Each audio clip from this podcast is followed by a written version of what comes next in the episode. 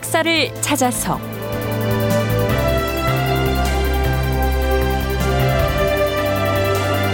제 508편 최말리는 왜 훈민정음을 반대했나?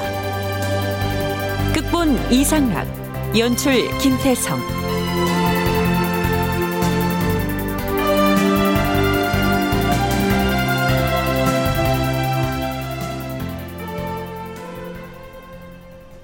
여러분 안녕하십니까? 역사를 찾아서의 김석환입니다. 지난 시간에 우리는 훈민정음의 창제 시기를 언제로 볼 것인지 그리고 창제의 주체는 또 누구였는지 등에 대해서 다각도로 탐색을 해봤습니다. 훈민정음은 세종 25년인 1443년에 일단 완성이 됐다고 보는 것이 연구자들의 대체적인 견해인 것 같습니다. 그리고 한글을 만든 주체에 대해서는 집현전 학사들과 함께 만들었다는 속설과는 달리 세종이 혼자의 힘으로 그것도 비밀리에 문자 창제 작업을 진행했다는 쪽으로 의견이 모아집니다. 물론 그 과정에서 당시의 세자였던 문종을 비롯해서 수양대군, 안평대군 등 세 왕자의 조력을 받았다는 사실은 세종실록에 나타난 여러 정황으로 밀어볼 때 틀림이 없는 것 같습니다. 그 무렵 세종의 건강이 좋지 않았다는 사실 역시 확인이 되고 있는데요. 한글이 만들어졌다고 기록돼 있는 바로 그 1443년 음력 정월 세종은 도승지 조서강을 비롯한 승지들과 함께 온천에 가는 문제를 두고 얘기를 나눕니다. 전하, 신등이 배웁기론 전하의 용안이 밝아 보이지 않사옵니다. 이제는 더 미루지 마시고 온천 행차를 결행하시옵소서. 그렇지 않아도 과인의 두 눈이 침침하고 오른쪽 손도 자주 저려오니 금년 봄에는 온천에 가서 목욕이라도 했으면 좋겠는데 하운데 무엇을 망설이시옵니까? 허나 곰곰 생각해보니 전자의 과인이 두 번이나 온천 목욕을 하고 왔지만 모두 효력을 보지 못하고 공연히 백성들만 괴롭게 하지 않았는가. 차라리 가지 아니함만 못할 것이다. 허니, 이제부터는 온천 가는 것을 그만둘까 하노라. 주상 전하, 그렇지 않아도 신등이 근래 온천에서 목욕하고 온 사람들을 만나는 족족 물어봤사온데 모두 온천 목욕의 효험을 보았다 했사옵니다. 그렇사옵니다, 전하. 그 중에는 몸을 전혀 움직이지 못하던 사람이 온천 목욕을 3년 동안 꾸준히 해서 병이 나은 일이 있다 하옵니다. 목욕은 오래 할수록 좋은 것이므로 오래 하시오면 틀림없이 효험을 보실 것이옵니다. 그것을 어찌 믿겠느냐? 그리고 백성들이 겪을 괴로움은 또 어찌하라는 말이냐? 전하, 금년에 충청도는 크게 풍년이 들었사옵고 백성의 부역도 없사옵니다. 하오니 온천에 가시어서 목욕을 하시되 기필코 오랫동안 하시기를 바라옵니다. 그렇게 하셔도 효험이 없으시거든 그때 그만두셔도 좋지 않겠사옵니까? 과인이 두 번이나 목욕을 경험해 보았으니 효험이 있을 것 같으면 너희들이 청하기를 기다리지 않고 먼저 나섰을 것이다. 효력이 없는 줄을 알면서 강행을 한다면 그것이 어찌 옳겠느냐? 지난번에 전하께 없어 목욕하신 후에는 눈이 꽤 밝아졌다가 얼마 안 되어 도로 그전과 같이 되었다. 이렇게 말씀하시지 않았사옵니까? 신등이 생각하옵기는 목욕하신 후에 꽤 밝아지신 그것이 바로 효과인 것이옵니다. 만일 목욕을 오래도록 하시오면 그 밝아지는 것도 오래 갈 것이옵니다. 또한 중국 마마께 없서는 이미 온천 목욕으로 신용하심을 보셨사오니 지체 마시옵고 온천에 거둥하도록 하시옵소서. 과인이 금년에는 가지 않기로 결단을 했노라. 허니 더 이상 권하지 말라. 그리고 금년 봄 강무에는 몰입꾼들을 동원하지 말고 호위병만을 거느리고 세자로 하여금 대신 다녀오게 하라. 유독 이 해에는 정월부터 신하들이 온천에 가기를 권하자 세종이 거절했다는 기사가 여러 차례 이어집니다. 온천역이 정말로 효험이 없었기 때문이었을까요? 성진여대 오종록 교수는 아마도 문자 창제 때문이었을 것이라고 분석합니다. 그 전에 이제 강물을 겸해서 이제 강원도 온천에 그 가족을 다 거느리고 이제 행차를 한 일도 있는데 그때 일정을 보면은 57일이나 걸렸어요. 그러니까 거의 두 달 동안의 일정으로 예, 궁을 비우는 예, 그런 일도 있었는데 아마 결국은 예, 간단하게 온천에 다녀온다 하더라도 많은 신하들을 거느리고 가서 여러 날 가서 요양을 하고 또 올라오고 하다 보면은 예, 시간이 드니까 예, 세종의 생각으로 보면은 아마 그때 한글 만드는 작업 막바지에 이르러서 그거를 예, 부지런히 완료하고 싶었고 그러다 보니까 아마 건강 문제 때문에 온천에 행차시라는 그런 신하들의 권유도 마다하고 하지 않았었는가.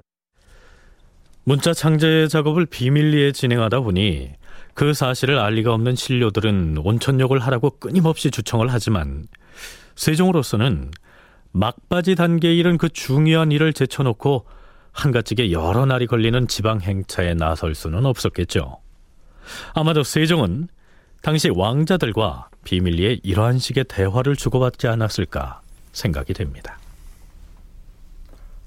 아바마마, 신료들이 전하의 환우를 염려해서 저리도 간절히 온천 행차를 주청하오니 잠시 다녀오심이 좋을 듯하옵니다. 근래 들어 안질이 심해지고 등창까지 도졌으니 어찌 나라고 온천역을 하고 싶은 마음이 없겠느냐. 그러하옵시면 문자 창제 때문에 그러시옵니까? 백성에게 문자를 만들어주는 일은 내가 아니면 이룰 수 없는 일일진데 어찌 마무리를 짓지 못한 채 한가로이 온천 나들이를 하겠느냐. 자, 글자 짓는 작업을 계속할 터이니 준비하도록 하라. 예, 전하. 음. 그래서 초성 다섯 가지는 무엇 무엇이라 하였느냐? 아음, 설음, 순음, 치음, 후음으로 나뉜다 했사옵니다. 음. 모두 합하여 몇 자였느냐? 모두 스물세 자이옵니다. 이번에 우리가 만드는 글자는 초성, 중성, 종성이 한데 결합하는 모양이니라. 초성 밑에다 붙여 쓰는 중성은 무엇 무엇인지 말해봐라. 예, 전하.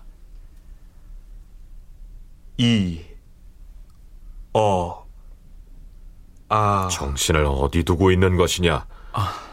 그것들은 초성의 오른쪽에다 붙여 쓰는 중성이라 하지 않았느냐? 소자가 착각을 했사옵니다. 초성의 밑에다 붙여 쓰는 중성은 으, 오, 우, 요, 유이옵니다. 그렇다. 이제야 제대로 대답을 하는구나. 하면 초성의 첫 글자에다 중성을 합하여 소리를 내보아라. 초성의 첫 글자는 기억이므로 거기에 중성을 하나씩 결합하면 기, 기 어, 거, 가, 겨. 그렇지. 나머지 중성도 결합해서 소리를 내보거라. 예, 아바마마. 그, 고, 구, 교, 규. 자, 이러한 작업 과정을 거쳐서 한글 28자가 완성된 것입니다.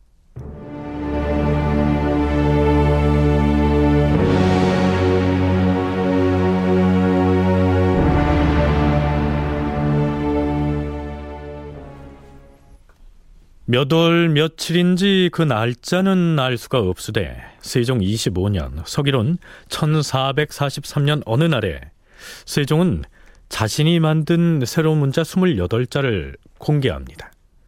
세종실록에는 그해 맨 마지막 날인 12월 30일에 이달에 임금이 친히 언문 28자를 지었는데 그 글자가 옛 전자를 모방하였다. 초성, 중성, 종성으로 나눈 것을 한데 합한 연후에야 글자가 이루어졌다. 무릇 문자에 관한 것은 물론 속된 말들까지 모두 기록할 수 있으며 글자는 비록 간단하고 요약하지만은 전환하는 것이 무궁하니 이것을 훈민정음이라고 일렀다. 이렇게 기록되어 있습니다. 훈민정음이 이때 정식으로 반포된 것이 아니고 3년 뒤인 1446년에 반포됐다는 주장에 따르더라도 어쨌든 1443년에는 그동안에 비밀리에 진행해오던 문자 창제 작업이 세상에 알려지고 완성된 문자의 모양 역시 조정에 공식적으로 보고가 됐겠죠. 자, 이때 대소신료들의 반응은 어떠했을까요? 뭐라? 전하께서 새 글자를 만들었다니 그게 무슨 말인가?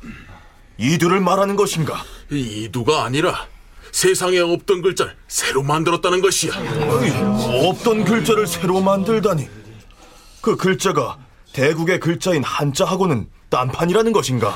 그동안 보지도 듣지도 못했던 요상한 모양의 은문이라니까 그래. 음, 그렇다면 우리가 가만두고 볼 수는 없는 일이지. 그, 하지만 새로 만든 그 글자가 어떻게 생겼는지 그 원리와 이치를 알아야 비판을 하든 반대 상수를 올리든 할 것이 아닌가. 자자자. 그 새로 만들었다는 글자 모양을 여기 베껴 가지고 왔으니 구경들 하시게. 무슨 글자가 이리 요상하게 생겼나? 외놈들 글자도 아니고 이 범어도 아니고. 그런데 세종은 그동안 비밀리에 창제 작업을 해오던 훈민정음 28자를 공개하고 나서 바로 그 훈민정음과 관련되는 첫 번째 사업에 착수합니다. 먼저 세종에 의해서 그 사업에 참여하도록 차출된 사람들의 면면을 살펴볼 필요가 있는데요. 서기로는 1444년에 해당하는 세종 26년 2월 16일에 실록 기사를 보면 이렇습니다. 지편전 교리 최항, 부교리 박팽년, 부수찬 신숙주 이설로 이계, 돌령부 주부 강희안 등에게 명하여 의사청에 나아가 언문으로 운회를 번역하게 하였다.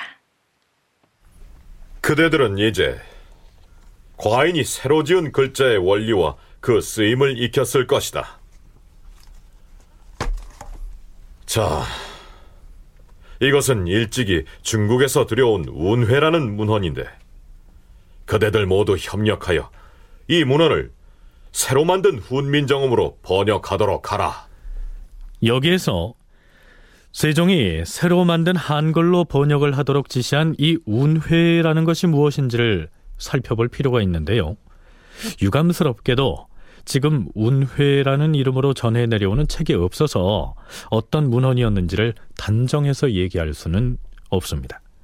세종대왕 기념사업회 박종국 회장은 세종에 그래서 국어학의 업적이 훈민정 해례본이 있고 동국정운이 있고 동국정운 우리 한 그다음에 홍무정운 여군이 있습니다. 홍무정운 여군이 나오기에는 단종 3년인가 나오죠. 그거로 보면은 거의 틀리지 않, 않습니다. 제일 먼저 훈민정음을 만들고 이미 완성이 되기 전에 용비어 청가를 만들시기 위해서 태조에 대한 업적을 조사시킵니다.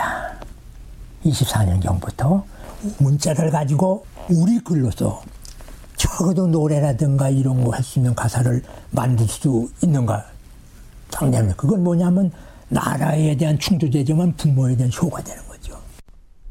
이렇게 실록에 나타난 운회가 홍무정운 역훈이었을 것이라고 추정합니다. 홍무정운 역훈은 조선시대 신숙주, 성산문 등이 중국의 운서인 홍무정운을 한글로 번역한 책이다.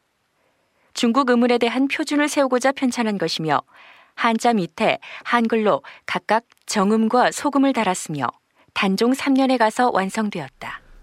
그런데 오종록 교수는 이 실록에 나오는 운회는 원나라의 황공소가 지은 고금운회를 간략하게 간추린 고금운회 거요였을 거라고 추정합니다. 고금운회 거요라고 하는 책은 그 운에 따라서 한자를 정리한 책인데요. 한자의 음은 그 앞에 발음이 되는 자음 때로는 모음일 수도 있지만 하여튼 그 제일 앞에 발음이 되는 예, 그 부분을 성이라고 부르고 예, 그리고 예, 뒤에 그 모음과 거기에 받침이 딸린다면은 그 받침까지 함께 중간을 이루는 모음과 아래 그 딸리는 받침까지를 합쳐서 운이라고 그럽니다. 그러니까 한 글자의 뒷부분에 해당이 되는 것을 이제 운이라고 하는데 바로 그 운에 따라서 한자를 정리한 책이 고금 운회 거여라고 하는 것이죠. 실록에 나오는 운회가 홍무정운 역훈이든 아니면 고금운의 거여이든 그것은 한자의 바른 음을 표기하는 데 필요로 했던 운서 번역 작업이었습니다.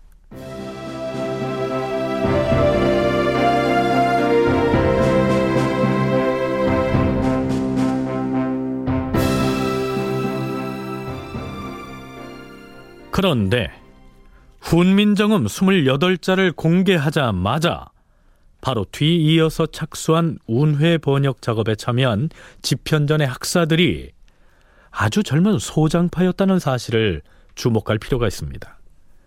여기에 참여한 것으로 나오는 신숙주, 이계, 박팽년 이 세 사람은 모두 서기로 치면 1417년생이었기 때문에 이때 28살 동갑내기였습니다.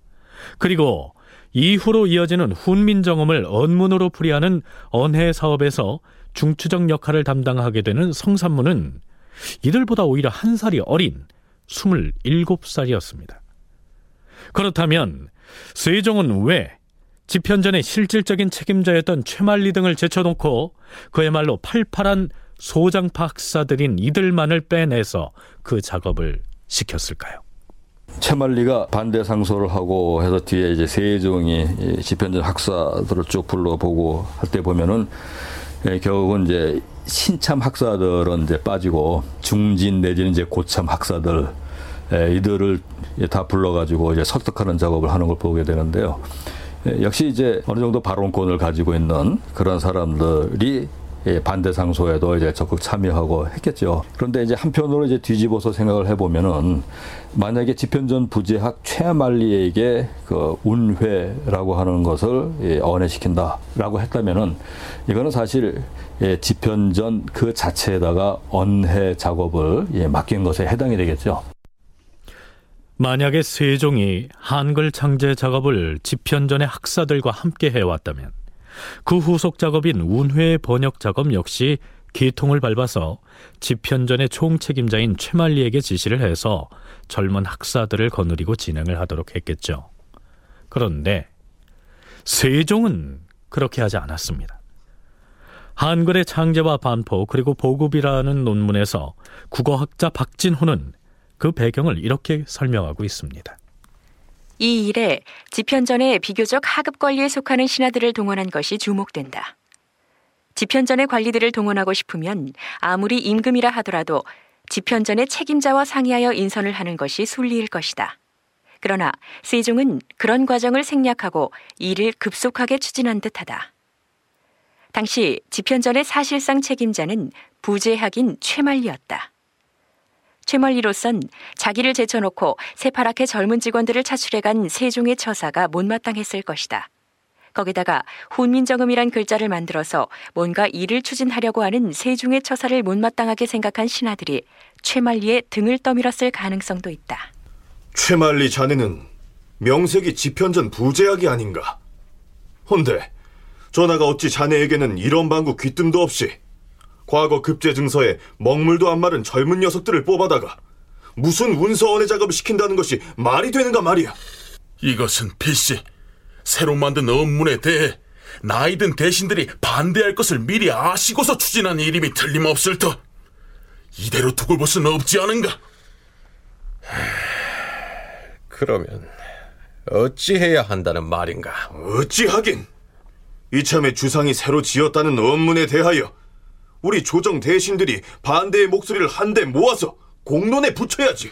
그 일은 당연히 집현전 부재하긴 자네가 하는 것이 마땅할 것이네.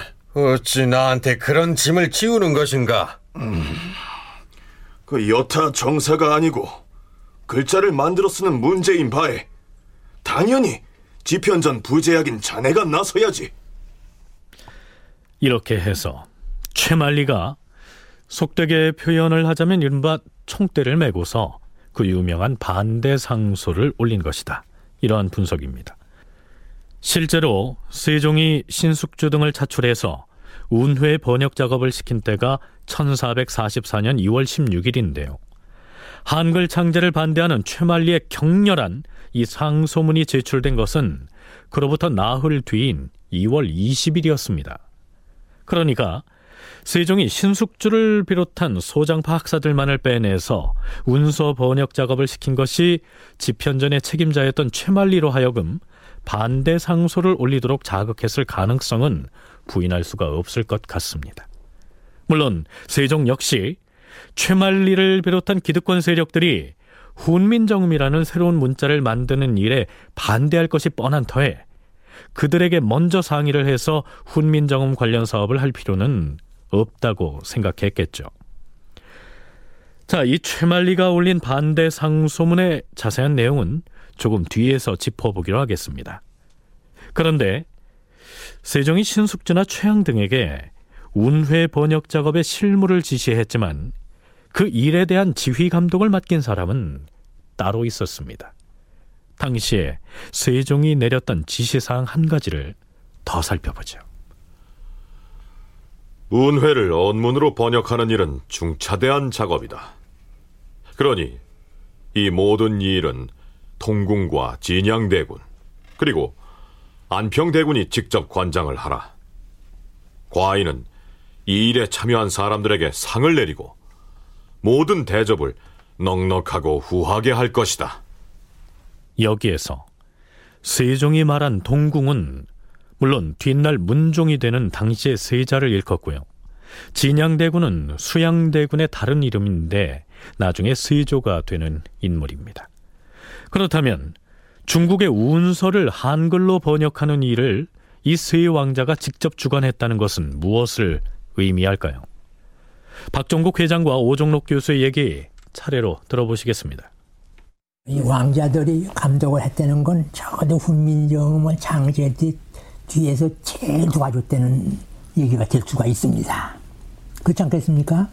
그걸 모르면은 이게 안 되는 거기 때문에 도와줬다는 거. 그러니까 세종이 이렇게 했을 때가 요건 이런 운이 되고 요건 이렇게 되는 거고 또 중국어에도 능통해야 되고 뭐 이런 거기에 참여한 분들이 되게 군민정 해례본 해례하는 데에 되게 참여한 학자들이에요. 그러니까 뒤에서 또 이렇게 자료해오고 그래요. 그리고 운에 대해서 우문에 대해서 아주 상당히 조가 있는 분입니다. 어디까지나 훈민정 음은 사람의 발 소리를 가지고 글자를 만들기 때문에 이거에 대한 어느 정도의 연구라든가 이것이 제대로 안 된 분들 그냥 성리학만 가지고 해가지고는 이게 다른 거거든요 분야가. 한글을 만든 다음에 첫 번째 원의 사업으로 운회를 번역할 때도 역시 마찬가지로 그 세자와 예, 수양대군 또 안평대군 예, 이들에게 예, 감독을 하도록 예, 시켰던 것이죠. 그런데 예, 아마 다른 일들도 이제 그런 부분들이 있겠습니다만은 예컨대 저 내불당 건설이거나 이런 것은 예, 왕실과 바로 연결이 되는 것이고 그리고 한글 창제하는 작업은 아마 그 동안에도 예, 세종이 왕자들을 거느리고 쭉 해온 것이기 때문에 예, 뒤에서 이거를 관리 감독한다는 것이 한편으로는 어, 문제가 생겼을 때 그 해결 방안들을 세자나 또 이제 두 대군이 그 제공할 수도 있었을 것이고 그러는 것이 그 관리 감독을 하도록 한 예, 중요한 이유가 아니었을까 생각이 됩니다. 그러니까 한글 창제는 세종이 세 왕자들만 거느리고 왕실 사업 차원에서 진행한 프로젝트였기 때문에 그 후속 작업인 운서 번역 작업 역시 왕자들에게 주관하도록 지시를 한 것이다. 이러한 얘기죠.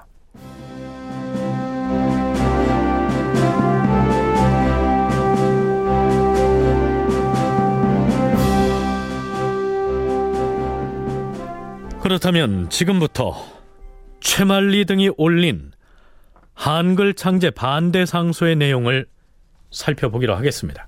주상 전하, 지신사 조서강이옵니다. 들라.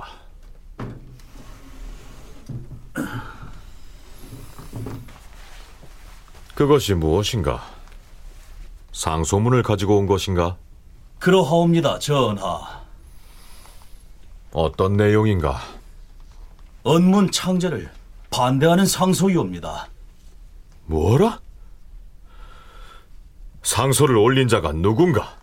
집현전 부제학 최만리, 직제학 신석조, 직전 김문, 응교 정찬손, 부교리 하위지, 부수찬 송처검, 저장량 조근 등이 함께 올린 상소이옵니다. 처음엔 훈민정음 창제에 찬성했던 자들의 이름도 보이는구나. 어디 상소문을 가져와 보라. 예, 전하.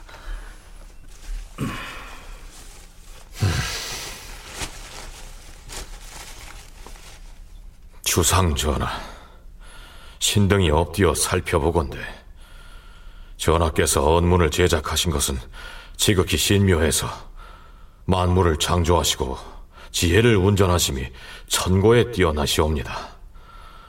하오나 신등의 좁은 소견으로는 오히려 의심되는 것이 있는 탓에 감히 간곡한 정성을 펴서 삼가 그 내역을 열고 하오니 전하께옵서 삼가 제가 하여 주시옵기를 바라옵니다.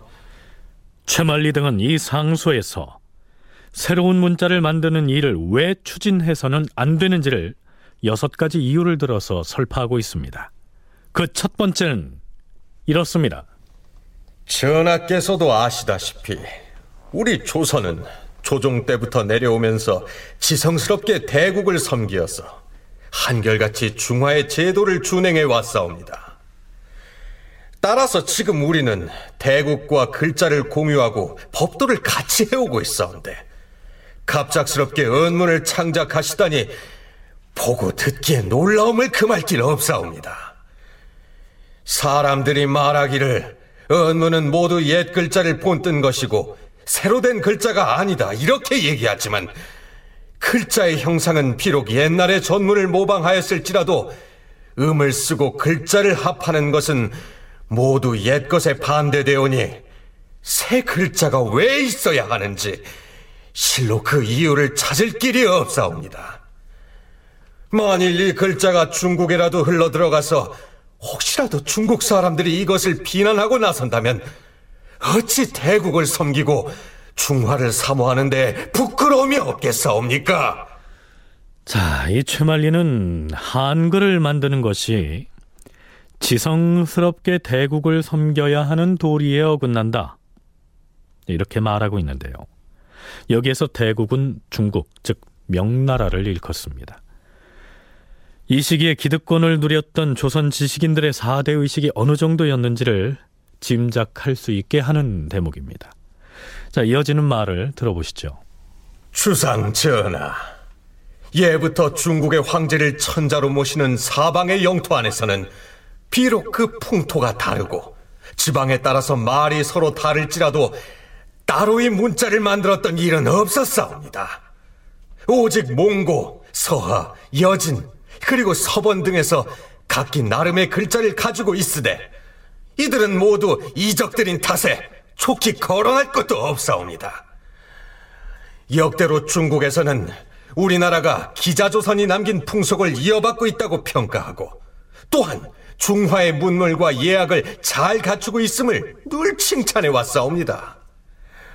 하운데 이제 따로 언문이라는 것을 만든다면 이는 곧 중국을 버리고 스스로 이적과 같아지려는 것이니 어찌 문명에 큰 흠절을 남기는 일이 아니겠사옵니까?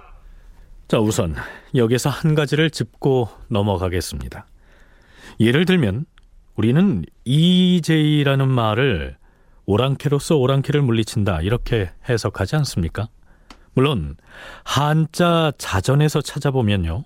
오랑캐 이자라고 풀이가 돼 있습니다. 그런데 이 야만스럽다는 뜻을 나타내는 그 이자를 일률적으로 오랑캐 이자라고 번역하는 것은 문제가 있습니다. 오종록 교수의 얘기 들어보시죠.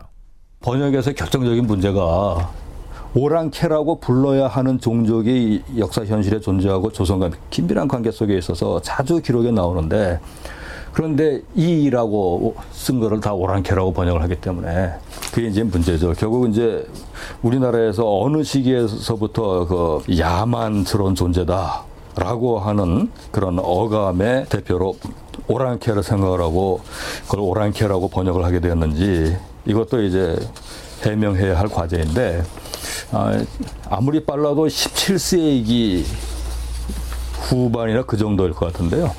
근데 지금 그 문제도 정확하게 설명이 된 것이 없어요. 우리가 전에 사군 육진을 다룰 때 살펴봤듯이 두만강 일대 만주 지방에 살던 여러 여진 종족 중에서 조선과 아주 밀접한 관계를 유지하고 있던 우디케족이 있었다는 얘기 했었지요. 중국식으로는 한자로 올적합 이렇게 표기하는 이 종족이 다름 아닌 오랑캐족이었습니다. 그러니까 야만스럽다는 의미로 쓰이는 이 이라는 한자를 오랑캐 이렇게 번역해서는 안 된다는 얘기죠. 자, 그건 그렇고요. 앞에서 최말리가 상소문에서 몽고, 서하, 여진, 서번 등 독자적인 문자를 가지고 있는 나라나 종족은 모두 이적이다. 즉, 야만스러운 종족이다. 이렇게 말했는데요. 바꿔서 말하면 그런 미개하고 야만스러운 종족 취급받지 않으려면 오직 중국을 받들고 중국의 문자인 한자를 받들어 써야 한다. 이런 얘기가 되겠죠.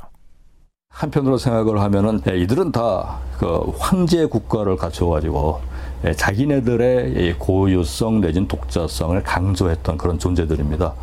그 몽골이라고 하는 것이 세계적인 대제국 지금까지도 몽골보다 더 큰 대제국을 형성했던 나라는 없는 거죠. 그리고 이제 서하 역시 이제 황제 국가로서 커다란 세력을 갖추었고 예, 여진 역시 이미 저 금나라 때부터 그 황제 국가를 이제 표방을 했었고 거란도 역시 예, 그런 상황인데 근데 중요한 점은 예, 그 야만적이다라고 우리는 생각을 하지만 이들은 다 독자적인 문자를 갖추어서 자기네들의 고유한 정서나 생각이나 이런 것들을 자기네들의 문자로 기록을 할 수가 있었다 하는 사실입니다. 오늘날 우리가 학문을 연구를 하고 문화 발달사를 보면은 사람이 동물이로 돼. 떠난 문화적인 동물은 뭐냐면 사람이거든요. 그러면 사람은 뭐냐면은 말이 있고 글이 있기 때문에 문화적인 동물이 될 수가 있는 거 아니겠습니까? 그러면 제 나라 문자가 있는데 어떻게 야만이냐 이거예요. 없는 것이 야만이지. 이게 벌써 생각하는 판단이 새 학자가 이렇게 보셨을까 하는 의문점도 갑니다. 이것은 뭐냐면 너무 모아 사상에 젖어서 자의식이 없는 거예요. 조정 대신들의 사고가 이러했으니 세종이 훈민정음 창제 작업을 비밀리에 추진할 수밖에 없었겠죠.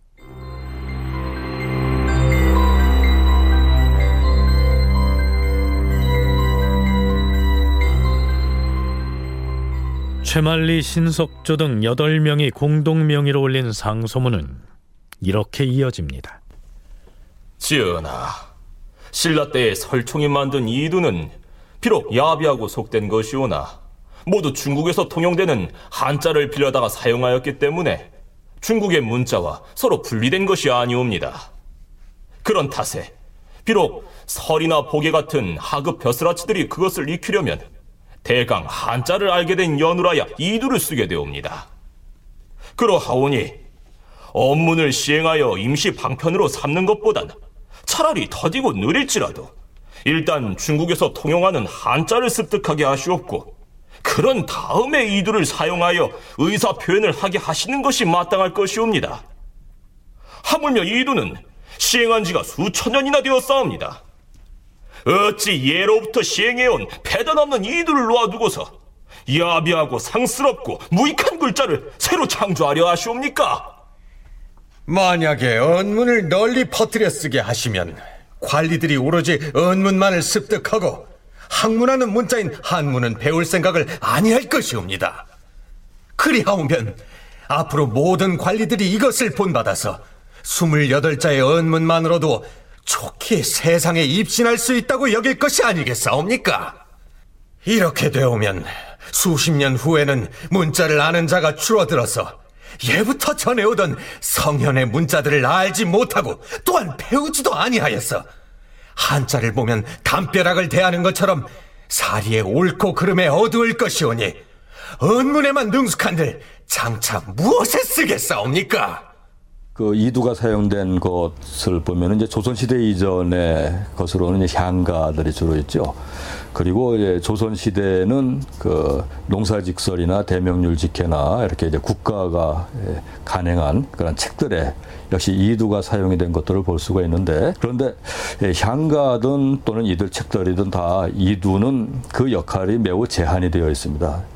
그러니까 대체로 이두는 한자어들 즉 한자로 구성이 된 단어 이것들이 개념으로서 구실을 하면서 사용을 할 때 그런 개념어가 정확하게 어떤 용도로 사용이 되었는가 하는 것을 잘 알 수 있도록 이두로 토시를 다는 식으로 주로 사용이 되는 거죠. 그래서 최말리 등의 생각은 한글도 그러한 구실밖에 못할 것이다. 자 여기서 잠깐 세종 14년 11월로 돌아가 볼까요? 이때 형벌에 관한 법조문인 율문을 한문 그대로 배포할 것이냐, 아니면 그것을 일반 백성이 알기 쉽도록 이두문으로도 번역을 해서 배포할 것이냐를 두고 세종과 당시 이조 판서였던 허조 사이에 논란을 벌인 적이 있습니다. 그 요지를 되짚어보면 이렇습니다.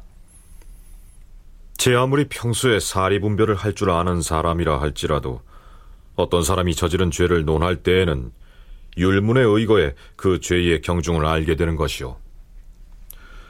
하물며 무지렁이 백성들이야 자신이 한 일이 범죄가 되는지 혹은 그 죄가 얼마나 크고 작은지를 알아야 스스로 고칠 것 아니겠소. 비록 모든 백성들로 하여금 율문을 다 알게 할 수는 없을 것이나 무거운 벌을 받는 죄목이라도 별도로 뽑아가지고 이것을 쉽게 읽을 수 있는 이두문으로 번역해서 민간에게 반포한다면 어리석은 사람들이 범죄를 미리 피할 수도 있을 것이오. 전하, 신이 생각하기에는 전하의 말씀대로 하신다면 큰 폐단이 일어나지 않을까 심히 두렵사옵니다. 율문을 백성들이 쉽게 읽을 수 있도록 이두문으로 번역해 배포하는 것이 무슨 폐단을 일으킨다는 것이오? 주상 전하, 백성들이 진실로 율문의 내용을 알게 되오면 죄의 크고 작은 것을 미리 헤아릴 수가 있게 되옵니다. 그렇게 되면 두려워하고 꺼리는 바가 없어져서 법을 제 마음대로 농간하는 무리가 틀림없이 생겨날 것이옵니다. 그렇다면 율문을 읽을 줄 모르는 백성들은 자신이 한 일이 죄가 되는지 여부도 알지 못하는데 나라에서는 백성이 죄를 짓기를 기다렸다가 처벌을 하는 것이 옳다는 말이오? 백성에게 법을 알지 못하게 하고서 그 법을 어겼다 하여 벌을 주게 되면 이것이야말로 조삼모사의 술책에 가깝지 않겠소? 신의 생각으로는 율문의 내용을 백성들에게 미리 알려주는 것은 옳은 일이 아니라 사료되옵니다. 일찍이 태조 대왕과 태종 대왕께서도 율문을 이두로 읽게 하는 법을 세우셨는데 그 뜻은 백성들 모두에게 법률을 알게 하고자 함이 아니겠소. 경은 그러한 말을 계속하려거든 고전을 더 상고해보고 다시 의견을 말하시오. 최소한 형률상의 큰 벌을 받게 되는 죄목만이라도 한문을 잘 모르는 백성들을 위해서 이두로 번역을 해서 배포를 하자. 세종이 이러한 주장을 하고 있는데도 기득권을 가진 대신들이 반대를 했던 것입니다. 그렇다면 이 이두라는 것이 무지렁이 백성들도 사용할 수 있을 만큼 그 쓰임새가 용이했을까요? 일반 서민은 소경이에요. 글자를 볼 수가 없는 겁니다. 적어도 한문 공부를 하자면 평생을 하고 시간 여유가 있고 이렇게 해도 제대로 공부가 안 되는데 일반은 뭐 그런 저기도 없고 뭐 그런 모노고 저 입으로만 떠드는 거 구전만 나누는 거죠. 그러면 이두라는 것은 그 요즘에 연구에 의하면은 저 상찰문은 향가 같은 거 아닙니까? 이거는 한자를 가지고 사용해서 쓰되 쓰되 우리말로서 그대로 표기를 다 하는 거거죠. 그래서 일반적인 대명률 직해에 나오는 이두는 일종의 오늘날 토, 오늘날 토씨와 어미 관계. 요거만 되게 다루는 거거든요. 그 다음에 이제 구결이라는 건 뭐냐면 정말 토예요. 자, 박종국 회장의 얘기 중에 이두, 구결, 이런 얘기가 나옵니다. 예를 들면, 새 을자라는 한자는 이두에서는 우리말에 늘로 쓰입니다. 가령, it건을 이라는 이 순 우리말을 이두식으로 기록하려고 할 때에는 우선 있다 라는 뜻을 가진 한자를 찾아야겠죠. 있을 유자가 바로 그겁니다. 그래서 유자의 뜻이 있다니까 거기에서 it이라는 글자를 취하고요. 그 뒤에는 갈 거자를 쓰고 그 뒤에 다시 새 을자를 써 놓으면 한자로 유거을이 되죠. 이렇게 써 놓고서 이건을 이렇게 읽는 것입니다. 그렇다면 업건을은 어떻게 했을까요? It건을에 있을 유 대신에 없을 무를 씁니다. 한자로 무거을 이렇게 써놓고 맨 앞 글자만 그 뜻을 헤아려서 업건을 이렇게 읽으면 됩니다. 그렇다면 구결은 또 무슨 말일까요? 달리 말하면 구결은 한자를 끌어다가 은는 이가 등과 같은 우리말의 토시 즉 조사로 사용하는 것이죠. 숨길 은자는 우리말 조사 은이나 는으로 쓰이고요. 새 을자와 노비할 때 쓰는 종노자를 나란히 붙여서 을노 이렇게 써놓고서 그것을 으로 이런 토시로 사용하는 방식입니다. 자, 그러니까 그동안 우리가 평소 주고받는 말을 기록할 우리의 글자가 없었기 때문에 한자를 끌어다가 비슷하게 적어서 썼던 것입니다. 그렇다면 최말리 등이 상소문에서 주장하는 것은 무엇일까요? 이두는 한자를 차용을 해서 우리말 발음을 나타내는 것이기 때문에 새 문자를 창조하는 것하고는 좀 차원이 다르다고 봐야 되겠죠. 따라서 한자만이 올바른 문자다라고 생각하는 사람들의 처지에서 본다면은 당연히 그 한자를 차용해서 그 음을 나타내는 이두는 가능하지만 완전히 새로운 문자를 만드는 것은 중화 문물을 존중하는 그런 사람들로서는 옳지 않다 해서는 안 되는 일이다라고 판단했을 것으로 생각이 됩니다. 하지만 우리 말을 이두식으로 나타내는 것은 극히 제한적인 데다가 그나마 한자를 익혀서 알고 있는 사람이라야 이두식으로나마 기록할 수가 있었기 때문에 그야말로 실록에 우부우부라고 표현된 어리석은 무지렁이 백성들은 말만 할 줄 알았지 글자에는 아주 깜깜이었다 할 수 있겠죠. 그럼에도 불구하고 대국의 글자인 한자를 사용해서 만든 이두의 사용은 용납할 수가 있어도 새로운 글자를 만드는 것은 안 된다. 이것이 최말리 등의 주장이었던 것입니다.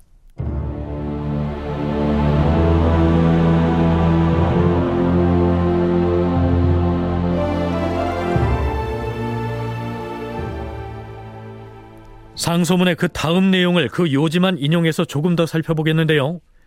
모름지기 임금에게 올리는 상소문 치고는 그 내용과 형식이 매우 과격합니다. 지은아, 새로 만든 언문은 이두와는 달리 대국의 문자와는 조금 더 관련이 없사옵고 오로지 시골 사람들이 쓰는 상말을 받아 적는 글자가 아니옵니까? 고금을 통해 보더라도 옛 것을 싫어하고 새 것을 좋아하는 것은 우환이 되옵니다. 이번에 만든 업무는 새롭고 기이한 한낱 기회에 지나지 아니한 것으로서 학문의 방해만 될 뿐이고 정치에도 유익함이 없사옵니다. 하여 아무리 되풀이하여 생각하여도 옳은 구석을 찾아볼 수가 없사옵니다. 만일에 은문을 어찌할 수 없어서 만드는 것이라면 이것은 나라의 풍속을 바꾸는 큰일이옵니다. 그렇다면 마땅히 위로는 재상으로부터 아래로는 모든 신료들에 이르기까지 함께 의논하되 나라 사람이 모두 옳다 하여도 다시 세 번을 더 생각하고 또한 중국에 상고하여 부끄러움이 없어야 사용할 수 있을 것이옵니다.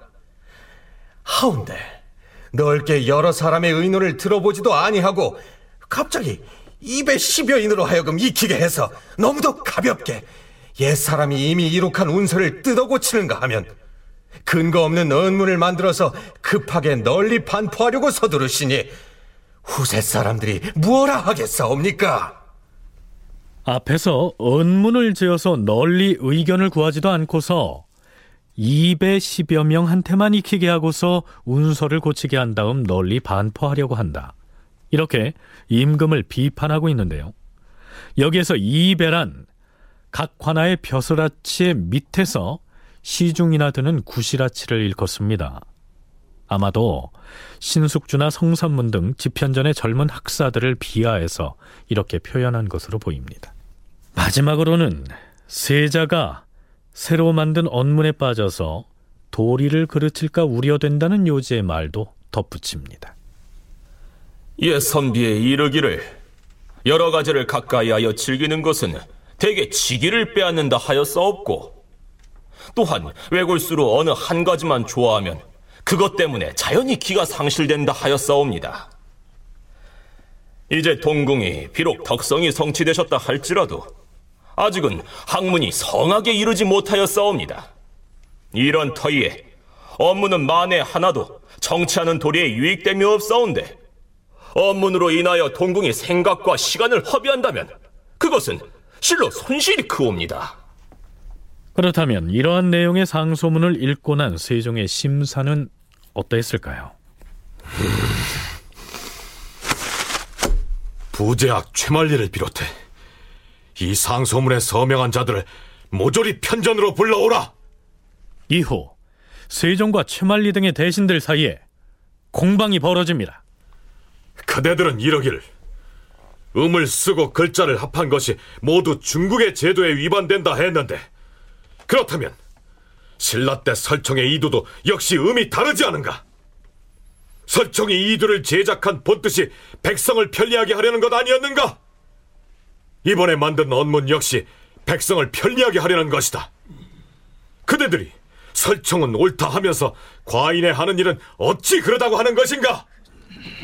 전하, 설총의 이두는 비록 문자와 음이 다르다 하나 그 해석에 따라서 어조와 문자가 대국의 문자인 한문과 서로 동떨어지지 않사온데 이번에 만든 언문은 초성, 중성, 중성 등 여러 글자를 합하여 함께 쓰는 탓에 그 음과 해석이 여러 가지로 변하는 것이 없기에 올린 말씀이 없고 세종이 한 얘기는 설총이 세 문자를 만들어서 쓰는 것을 되고 나는 안 된다는 거냐 하는 것인데 근데 세종의 판단은 너희는 설총만 존중을 하고 나는 존중을 하지 않느냐 예, 하는 것이지만 그러나 예, 최만리 등의 그 집회전 학사들의 판단은 한자를 차용을 하는 것은 되지만 새로운 문자를 만드는 것은 안 된다 하는 것일 수가 있는 거죠.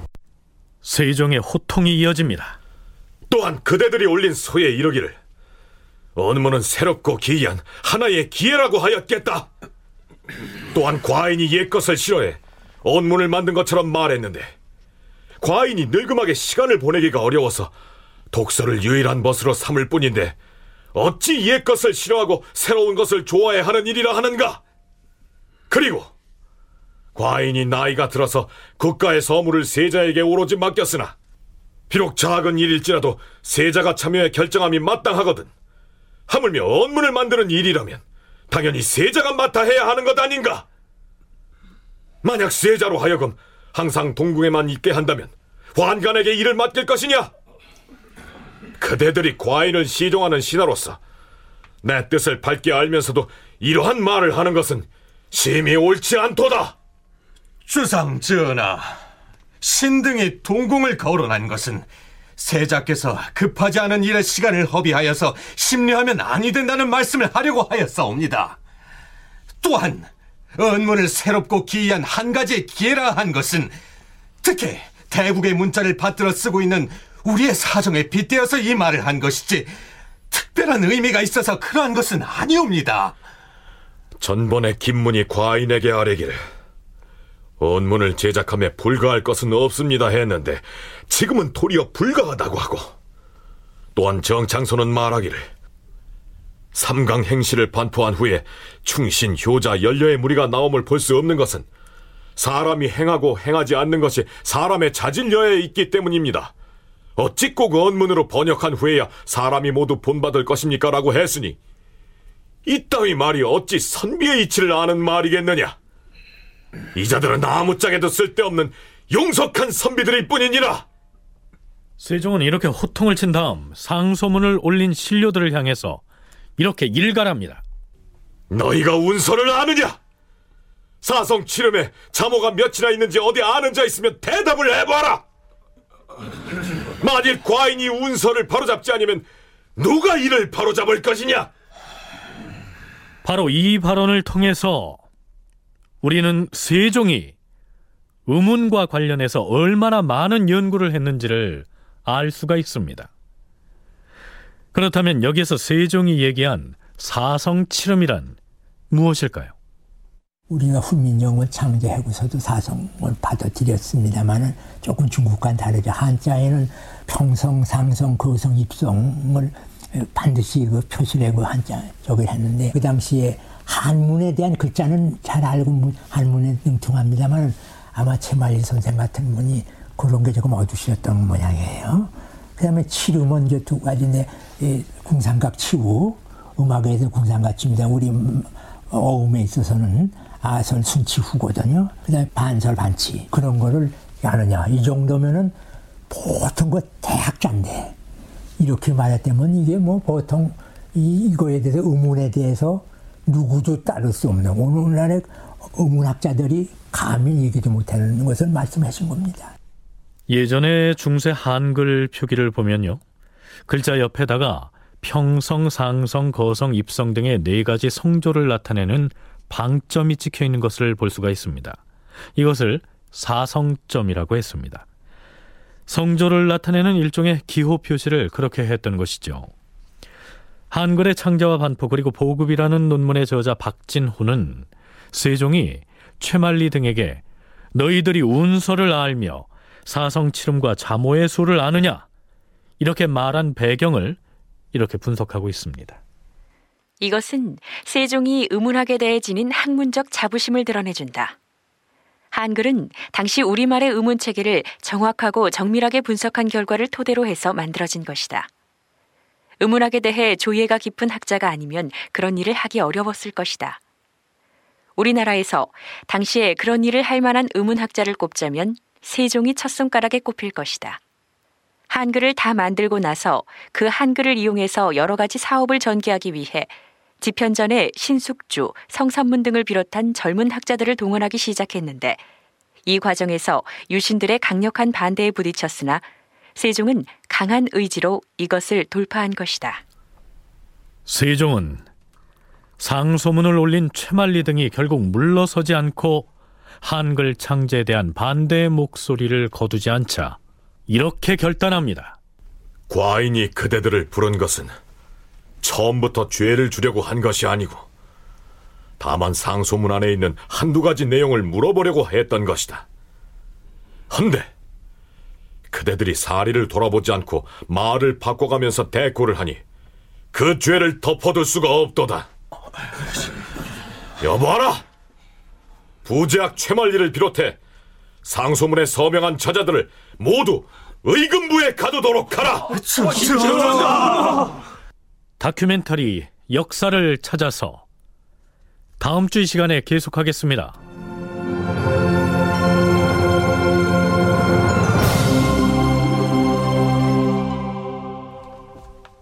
출연 구자형, 박노식, 전종구, 김현수, 시민종, 신범식, 박진우, 윤용식, 송대선, 이승준, 낭독 김현정, 해설 김석환, 음악 박복규, 효과 신연파 정영민, 기술 이진세.